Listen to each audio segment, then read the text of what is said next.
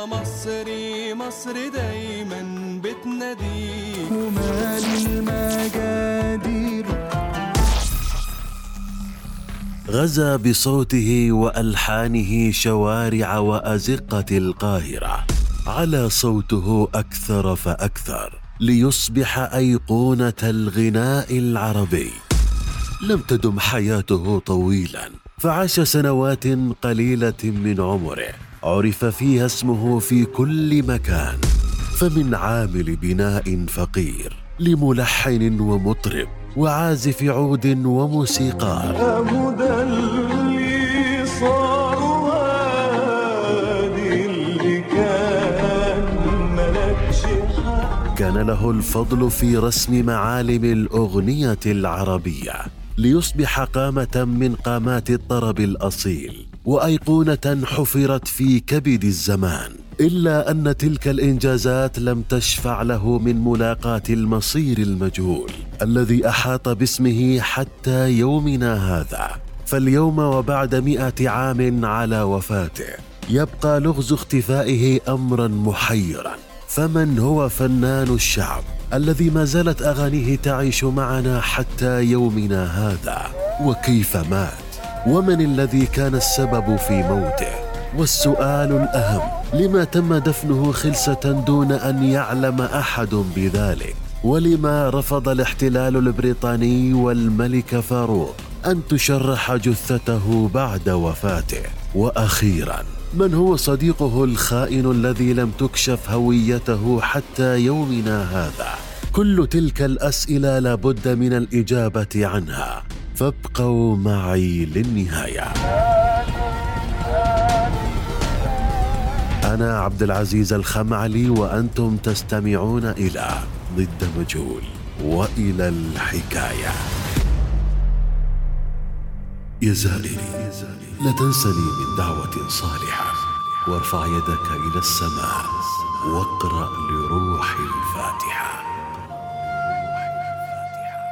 كتبت تلك العبارة على قبر الموسيقار الأشهر في مصر والعالم العربي، الفنان الذي لم يعش سوى واحد وثلاثين عاما. تبدلت حياته عدة مرات، وتمكن من خلال ألحانه أن يغزو شوارع مصر وبيوتها ليستمر صدى صوته حتى يومنا هذا، ويكون المصير الذي لقيه في النهاية السؤال الذي لم يجد إجابة حتى هذه اللحظة. وقبل الوصول لتلك اللحظة التي وافته فيها المنية، علينا نتعرف على الإنجازات التي حققها في حياته. ومن هو هذا الفنان؟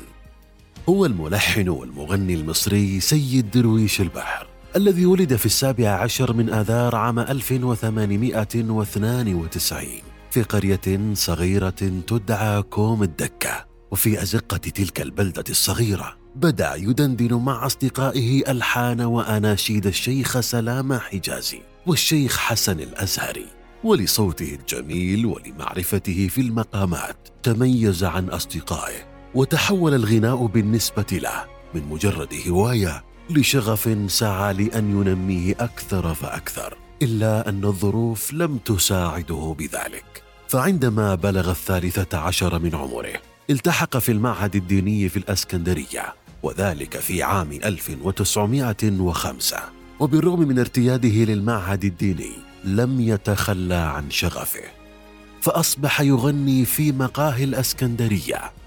وغضب والده منه غضبا شديدا، وذلك عندما علم بالأمر، وحاول منعه من ذلك ليستجيب سيد لأوامر والده ويتوقف عن الغناء ويعود لقريته.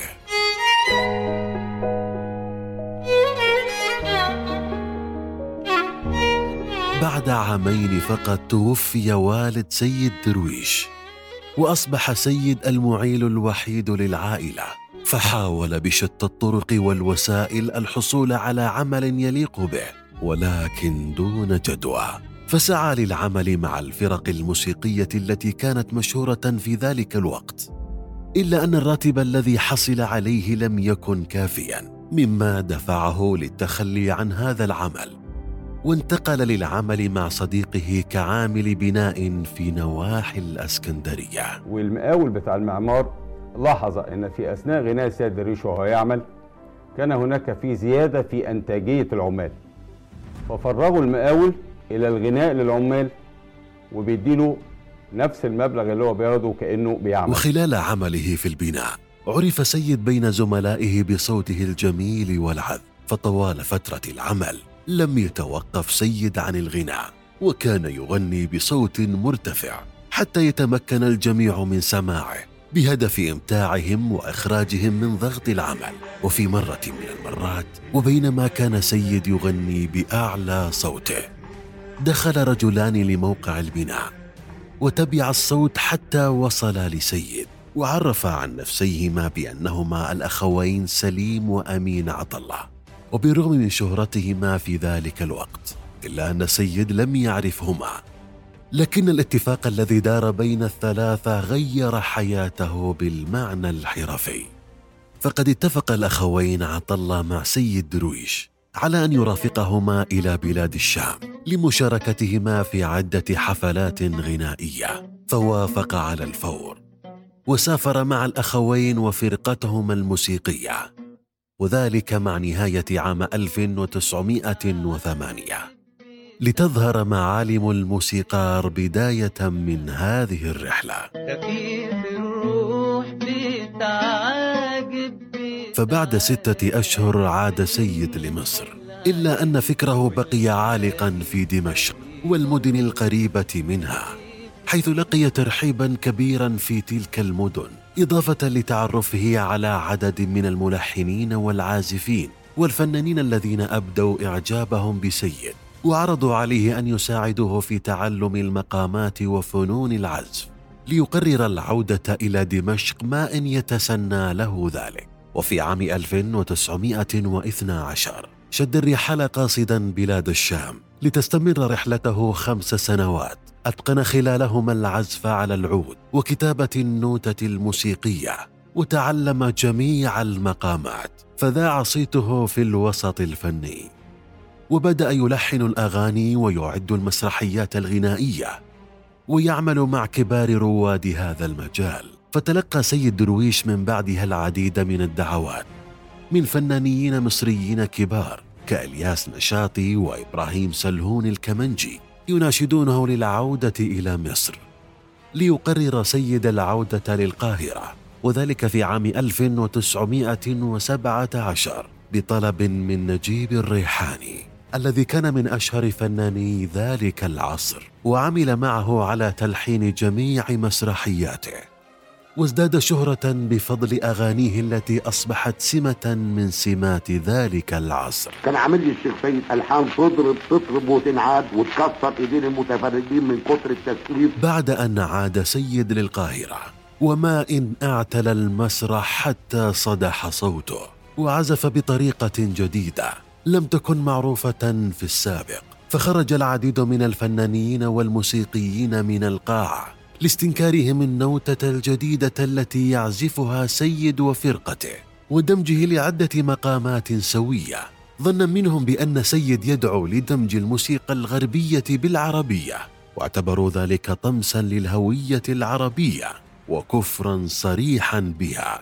إلا أنهم لم يكونوا على علم بأن سيد درويش يرسم بهذه الطريقة معالم الأغنية العربية التي ما زالت مستمرة حتى يومنا هذا. شيئا فشيئا تحول سيد درويش من مجرد عازف ومغني لأيقونة فنية كبيرة، بالرغم من أنه لم يتجاوز الثلاثين من عمره، واكتسب شهرة منقطعة النظير، واكتسحت أغانيه الشارع العربي، وباتت تصله العروض من كل مكان، فأصبح الفنان الأشد تأثيراً بالشارع العربي، وصدح صوته بعدة أغاني وطنية التي كان لها السبب الأكبر في طريقة موته الغامض. ففي عام ألف وتسعمائة وتسعة عشر وبعد أن أضاف سيد درويش مقاماً موسيقياً جديداً أسماه الزنجران، قرر التحول من النمط الغنائي الطربي المليء بمشاعر الحب والغرام للأغاني التي تحاكي الشارع المصري والواقع العربي بشكل عام، فغنى الحلوة دي. التي وصفت حال الشارع المصري في كل صباح، ولحن النشيد المصري الوطني الذي ما زال يمثل جمهورية مصر العربية حتى هذه اللحظة، لتكون نهاية المطاف في أغنية أوم يا مصري التي دعت للثورة ضد الاحتلال البريطاني الذي كان مسيطراً على مصر وخيراتها بالكامل. فدوت أغنيته في جميع أنحاء مصر، وكان له الفضل في تأجيج الشارع المصري ضد الملك فاروق والاحتلال البريطاني، وقد كان لأغانيه الفضل في توحيد الشارع المصري، الأمر الذي عجزت عنه الأحزاب المناهضة للاحتلال، وذلك بحسب رأي سياسي ذلك العصر. سيد درويش أول حاجة ليه إحنا حبيناه؟ لأنه خد غنى الناس في الشارع، وعلى سبيل المثال وليس الحصر. سيد درويش اللي بيقول كده، الشارع بيغني كده. وبعد أن كان لقبه خادم الموسيقى، لقب سيد درويش بفنان الشعب، وذلك لسعيه الدائم لتصوير الشارع المصري ونقله لحالته عبر الأغاني والألحان التي نفخت الروح في جسد الأغنية العربية ورسمت معالمها التي ما زالت مستمرة حتى يومنا هذا. لما يجي سيد درويش بعد كده ويعمل لحن بيتدفق نار وموهبة زي كان الشيطان اللي قال عليه الموسيقيين انه أسرع لحن في الموسيقى العربية، لو سمعت كان الشيطان تلاقي شيء تاني خالص ومرحلة قصوى من التطور. كان الشيطان بيعزم يوم على ابن الناس، حلف يجيب له نحس البوم مد للراس، ضرب نفير في نار السعير، ابو مين يطير جري يوم عليه شوفوا ايه. في العاشرة من ايلول عام ألف وتسعمائة وثلاثة وعشرين، وبينما كان الجميع محتشدا في الاسكندرية بانتظار عودة الزعيم المصري سعد زغلول من منفى، انتشر خبر وفاة سيد درويش دون أن يتم تأكيد الخبر أو نفيه من قبل عائلته، وما هي إلا أيام قليلة حتى أكد الخبر وتبين بأنه قد دفن بظروف غامضة منذ عدة أيام، ولم تتمكن عائلته من رؤيته قبل وفاته، ولم يسمح لهم برؤية جثمانه حتى.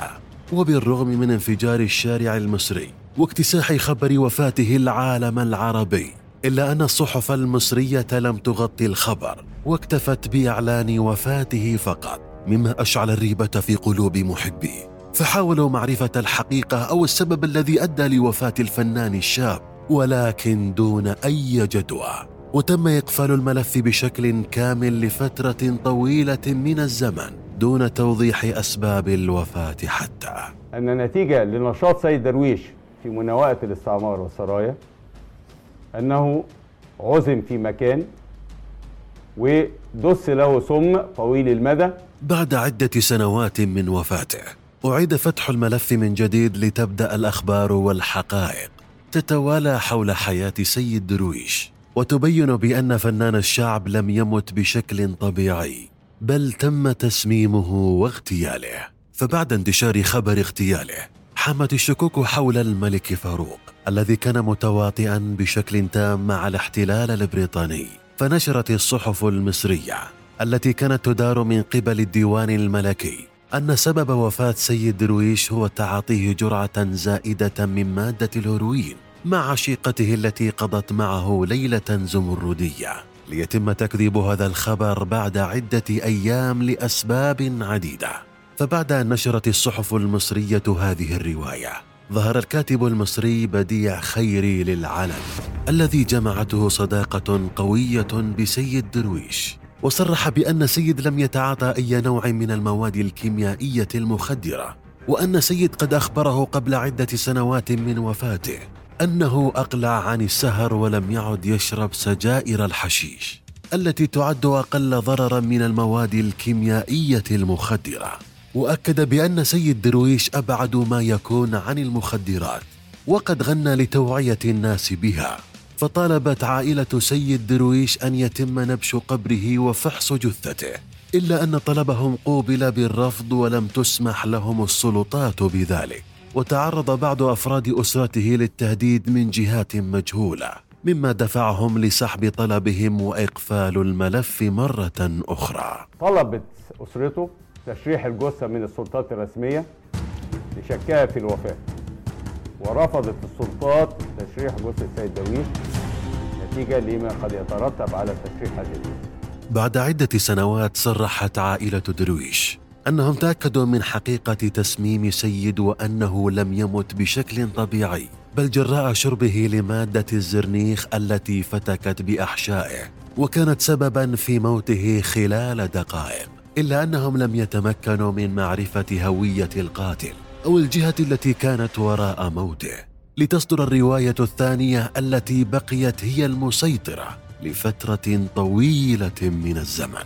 بعد أن أكدت عائلة درويش أنه قد تم تسميمه، صرحت المغنية حياة صبري التي كانت تتتلمذ على يد سيد درويش أنها تعرف سبب الوفاة، فانشغل الإعلام بتصريحها، حيث روت أنه خلال فترة تدريبها عند سيد طلب منه صديقه أن يدرب عشيقته، فوافق سيد على طلب ذلك الرجل الذي تجهل هويته. إلا أن تلك الفتاة لم تكن مؤهلة للغناء، مما دفع سيد للاعتذار منها، فأخبرت عشيقها أن سيد حاول التقرب منها ومغازلتها، وبسبب رفضها له طردها من عنده، فقرر قتله من خلال وضع كمية كبيرة من مادة المورفين في شرابه الذي مات على الفور بسببها.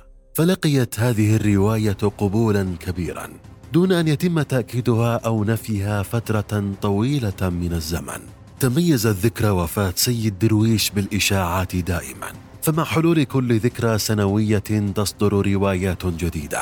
إلا أن أشدها تأثيرا كانت رواية أخته غير الشقيقة التي نقلتها عن أمها، وأكدت بأن سبب الوفاة هو تعاطيه جرعة زائدة من المخدرات بعد أن قضى الليل في منزل بائعة هوى، ليتبين فيما بعد أن الهدف من هذه القصة تشويه صورة سيد درويش بدافع الغيرة ليس إلا.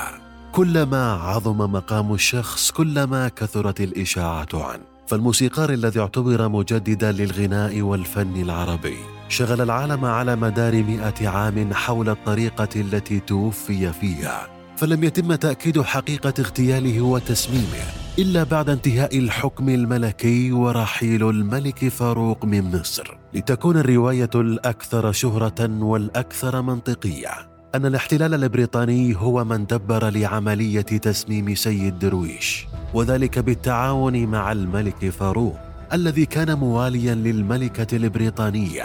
أما الأسباب التي أكدت ذلك فهو تعتيم السلطات المصرية والصحافة آنذاك على خبر وفاته، والاكتفاء بالإعلان عن الخبر دون شرح تفاصيل أو توضيح طريقة الوفاة. فكيف لفنان بمكانة سيد درويش أن يموت في ريعان شبابه وفي ذروة عطائه دون أن يتم فتح تحقيق يبحث في سبب الوفاة؟ وكيف لشخص بمكانته أن تكتفي الصحافة بنشر خبر بسيط فقط دون المطالبة بتوضيح الأسباب؟ والسؤال الأهم، هل من الممكن أن تتغافل بريطانيا عن شخص مؤثر مثله تمكن من تأجيج الشارع المصري ببضع أغاني فقط، أم أنه بالفعل كان منكبا على شهواته وفي ذروة طيشه حتى أصبحت المخدرات سبباً في تعجيل موته؟ كل تلك الأسئلة وكل إشارات الاستفهام التي تحوم حوله مهما زادت ومهما عظمت لن تطمس حقيقة أن سيد درويش هو أعظم ملحن ومغنٍ عربي، فألحانه وخروجه عن النمط القديم كان سبباً في شهرة العديد من مطربي العصر كطلال مداح وصباح فخري وفيروز، الذي استعانوا ببعض أهازيجه وأغانيه ليزيدوا من رصيدهم الفني. لذلك وحتى لو بقيت قضيته ضد مجهول، سيبقى سيد درويش أيقونة الغناء العربي وأسطورة خالدة. ومهمتنا أن نتشارك الآراء ونتبادل الأفكار، لعلنا نكون سبباً في كشف هذا اللغز الذي حير العالم العربي لما يقارب المئة عام. فشاركوني رأيكم في التعليقات أو عبر حسابنا في تويتر. وحتى الحلقة القادمة كونوا حذرين.